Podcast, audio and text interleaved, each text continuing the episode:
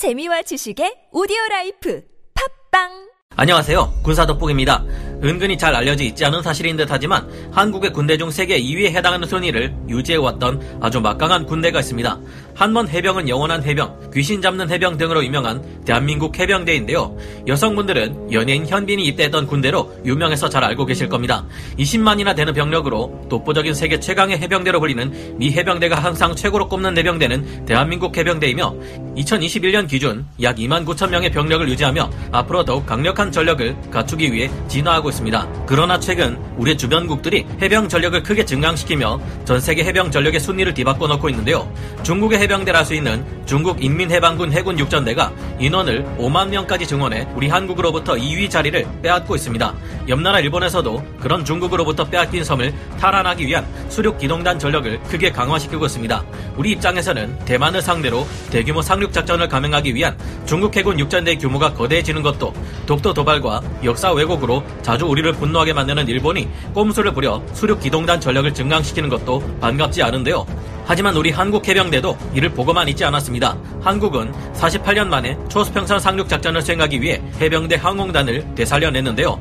각국의 해병대 전력이 초수평선 상륙 작전 능력을 키우기 위해 노력 중인 지금 한국 해병대도 더욱 강해지고 있습니다. 어떤 변화들이 일어나게 될까요? 지금부터 알아보겠습니다. 전문가는 아니지만 해당 분야의 정보를 조사 정리했습니다. 본의 아니게 틀린 부분이 있을 수 있다는 점 양해해 주시면 감사하겠습니다. 48년 만에 부활한 해병대 항공단은 무엇을 위한 것인가? 해병대의 정의와 역할이 국가마다 조금씩 다르지만 간단히 이야기해서 해군 소속의 지상군 부대를 가리킨다고 말할 수 있습니다. 주로 신속 전개, 선제 타격, 상륙 작전이나 해안 경계와 같은 임무를 맡고 있는데요. 상륙 작전이 해병대의 가장 주요 임무라 할 수 있지만 반대로 적 해병대에게 빼앗긴 섬이나 영토를 탈환하는 것 또한 해병대의 임무이기도 합니다. 대만의 해병대와 일본의 수륙 기동단의 경우 앞으로 10만 명까지 늘릴 것이라는 비대한 규모의 중국 해군 육전대가 상륙하는 것을 처음부터 저지하기가 쉽지 않기 때문인지 이런 형태를 띠고 있습니다. 규모가 작은 대부분 국가 해병대는 보병 부대로만 편성되며 나머지 장비는 육해 공군으로부터 지원을 받습니다. 하지만 세계 최대의 전력을 자랑하는 미 해병대나 아시아에서 규모가 큰 것으로 유명한 대한민국 해병대, 최근 급격하게 성장하고 있는 중국 이민해방군 해군 육전대, 러시아 해군 보병대 같은 경우는 자체적으로 기갑, 포병, 공병, 항공대 등의 전력을 보유 및 운용하고 있습니다. 대한민국은 현재 전 세계 해병대 중 미국과 중국에 이어 3위에 해당하는 막강한 전력을 갖추고 있는데요. 이는 매우 이례적인 경우로 한국 해군이 보유한 상륙 수송 능력을 훨씬 초월하는 대규모라고 할 수 있습니다. 유사시 한국 해병대는 미 해군의 상륙 수송 능력에 도움을 받기 때문인데요.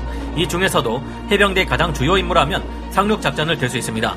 대한 미사일이 확산되기 시작하면서 해안가에 등장한 지대한 미사일 포대는 전투함에서 발사하는 것보다 비용이 훨씬 저렴할 뿐만 아니라 이를 탐지하기도 어려워졌습니다.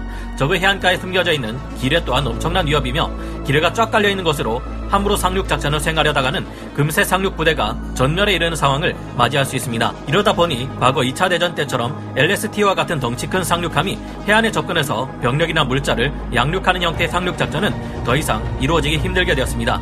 그래서 등장한 개념이 바로 초수평선 상륙 작전인데요. 이제는 가급적 정 레이더의 탐지거리 밖의 먼 거리에서 상륙 돌격 부대를 투사하기 위해 상륙정 혹은 상륙 돌격 장갑차를 해상에서 기습적으로 발진시키게 된 것이죠. 이에 맞춰 상륙정과 상륙 돌격 장갑차들은 갈수록 빨라지고 있으며 아예 해변에 도달한 다음 돌파하고 할 것도 없이 그냥 수평선 밖에서 헬리콥터 등의 수송 수단을 이용해 상륙해안 후방의 병력을 실어 나르는 공중 돌격의 형태 또한 상륙 작전의 필수 요소로 자리 잡게 됩니다. 그렇기에 48년 만에 해병대 항공단이 창설하는 것 또한 이 같은 작전을 수행하기 위함이라 할 수 있습니다.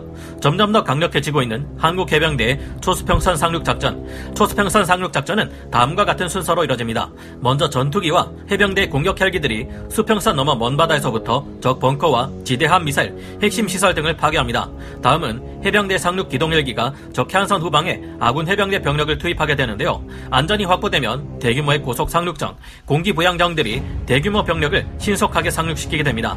한국 해병대의 문제점은 비대한 규모에 비해 상륙 병력을 투사할 수 있는 능력이 많이 떨어진다는 것인데요.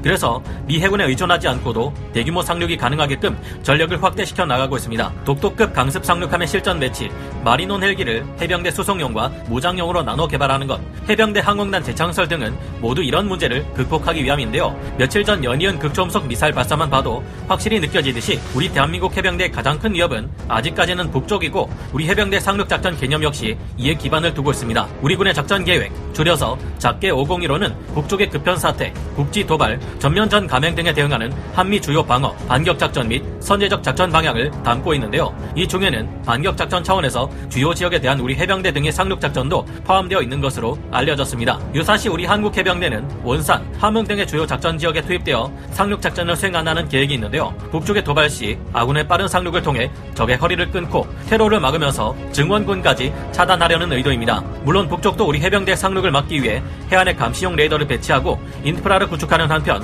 주요 해안에는 기뢰, 지뢰, 철제 구조물 등 상륙을 저지하기 위한 장애물과 공격용 화기들을 집중 배치한 것으로 알려져 있습니다. 하지만 우리 군은 약 90km 이상 떨어진 원거리 해상에서 공격을 가해 상륙 목표 지역을 먼저 초토화시킨 다음 병력을 목표 지점으로 돌격시키는 초수평선 상륙 작전을 수행하기에 북쪽으로서는 이를 막기가 어려울 것으로 예상됩니다. 보통 상륙 작전이라고 하면 우리는 영화 라이언 일병 구하기에 초반 30분간 나왔던 오마하 해변 상륙 작전을 떠올리기 쉽지만 우리 해병대가 그와 같은 끔찍한 일을 겪을 일은 없을 것입니다. 상륙에 앞서 초수평선 타격을 수행할 마린온 무장형 상륙 공격 헬기나 필요시 지원될 공군의 전투기 전력은 과거 전함의 함포 지원 따위와 비교할 수 없는 강력한 화력과 정확도를 가지고 있기 때문이죠. 마린온 상륙 공격 헬기는 다소 논란은 있지만 상륙 기동 헬기 마린온에 각종 무장과 최신 항전 시스템을 탑재하고 2031년까지 개발됩니다. 이 해병대용 공습 헬기는 피탄 시 생존 능력을 향상시키기 위해 장갑이 강화되며 향후 현대전의 대세라고 할 수 있는 MUM-T 체계, 즉 유무인 복합 전투 체계 등을 통해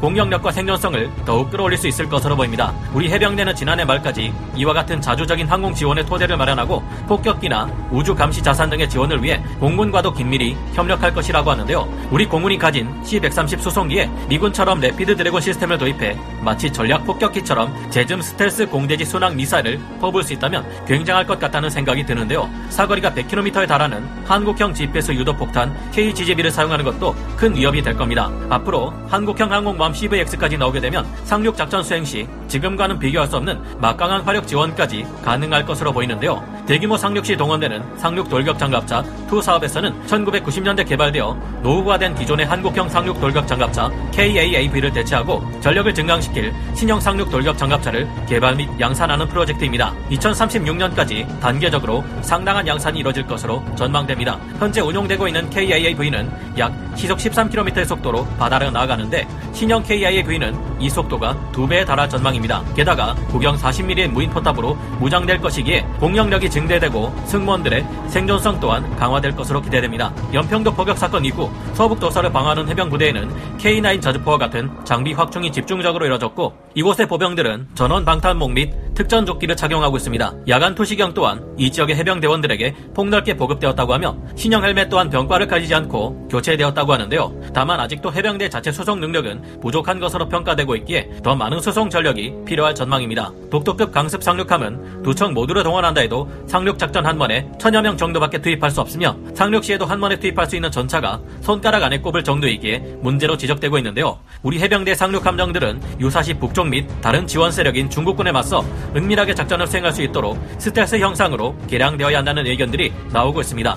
여기에 더해 적의 위성, 항공 정찰 장비와 지상, 해상의 레이더들을 선제적으로 교란하고 파괴할 수 있는 역량도 갖춰야 할 것으로 전망되기에 앞으로 해병대 전력은 더욱 강해질 것으로 전망됩니다. 적의 주요 해역에 잔뜩 깔려있을 기뢰들을 빠르게 해체할 수 있는 소해함 전력도 하루빨리 확충해야 할 것이라는데요. 중국의 부상으로 인해 앞으로 한미 간 작게 501호는 2, 3년 내 전혀 다른 형태로 바뀔 전망이고 우리 해병대 전력 구성도 크게 달라질 수 있을 것으로 보입니다. 이에 대해 좀 더 자세한 소식이 밝혀지면 그때 또 알려드리기로 하고 오늘 군사 돋보기 여기서 마치겠습니다. 감사합니다. 영상을 재밌게 보셨다면 구독, 좋아요, 알림 설정 부탁드리겠습니다.